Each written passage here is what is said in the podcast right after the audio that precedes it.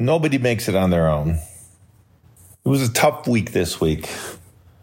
The woman who gave me life and who shaped me to be the person that I am passed away on March the 5th.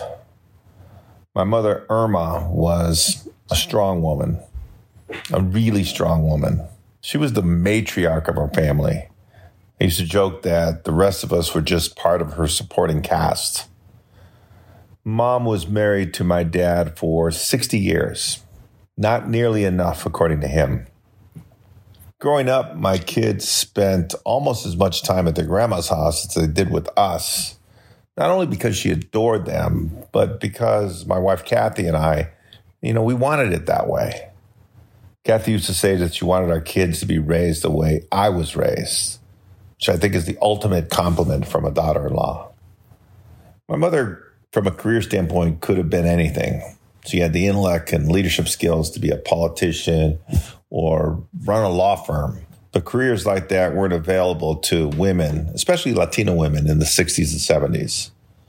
My mom chose a career in organized real estate, running the Montebello Board of Realtors for 43 years. She was a woman of uncompromising integrity who respected everyone but had the most admiration for what she described as intelligent, kind, and classy people. We all tried to live up to that. She was not only a powerful force in our family's lives, she was also a force in the lives of almost everyone who knows her. Ask anyone. My mother was born in southwest Texas and was the daughter of Tomasita Saenz Cantu, a homemaker and a prayer warrior, and Benjamin Cantu, a prominent pastor, bishop, and former national president of the Apostolic Assembly Christian Church. She had three older sisters, Stella, Emma, and Dahlia. In 1950, my grandfather's work with the church prompted him to move his family from Texas to Los Angeles, California.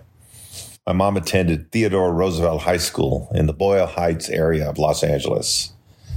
At Roosevelt, my mom was known for her brains and beauty. My dad, who also attended Roosevelt, brags that he dated the best looking girl at Roosevelt. They were the classic high school sweethearts.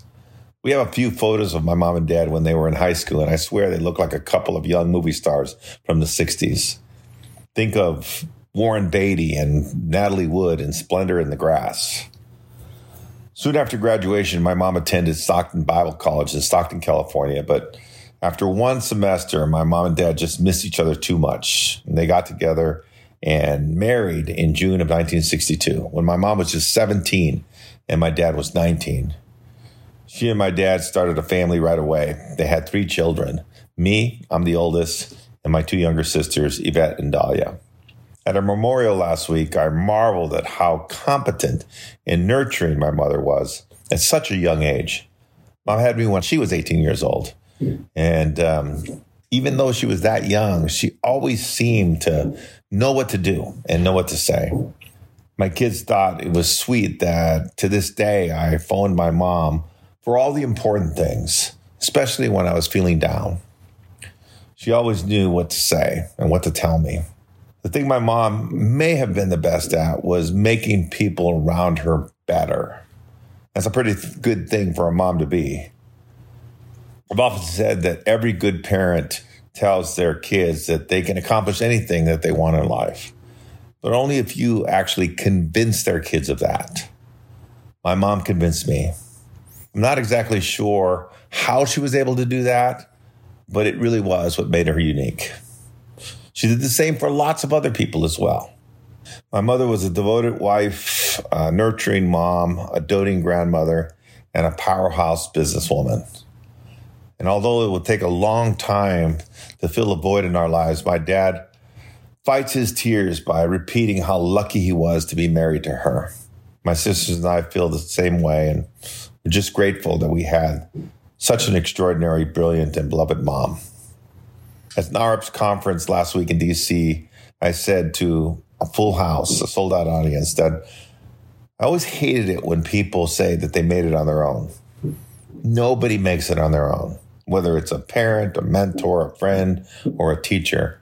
Somebody made your success possible. And for me, it was my mother. I loved her. So good night, mom.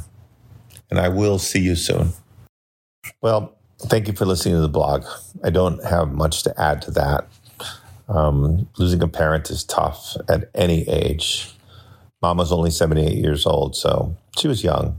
And we are going to really miss her. I worry about my dad a lot, married for 60 years. He doesn't know life without her, but she was an amazing force. There's no question she is the reason why. Whatever success I've had, whatever good fortune I've had, I've had because I had a mother who believed in me. I had a mother who convinced me that I can do almost anything that I wanted in life. I'm just so grateful for that. Can't say enough to justify or quantify that in any way, shape, or form. So thank you so much for listening to this. I very personal, um, but I do think that there's lessons in it for all of us. We've got to appreciate every moment that we have with the people we love and don't take anything for granted. Thank you.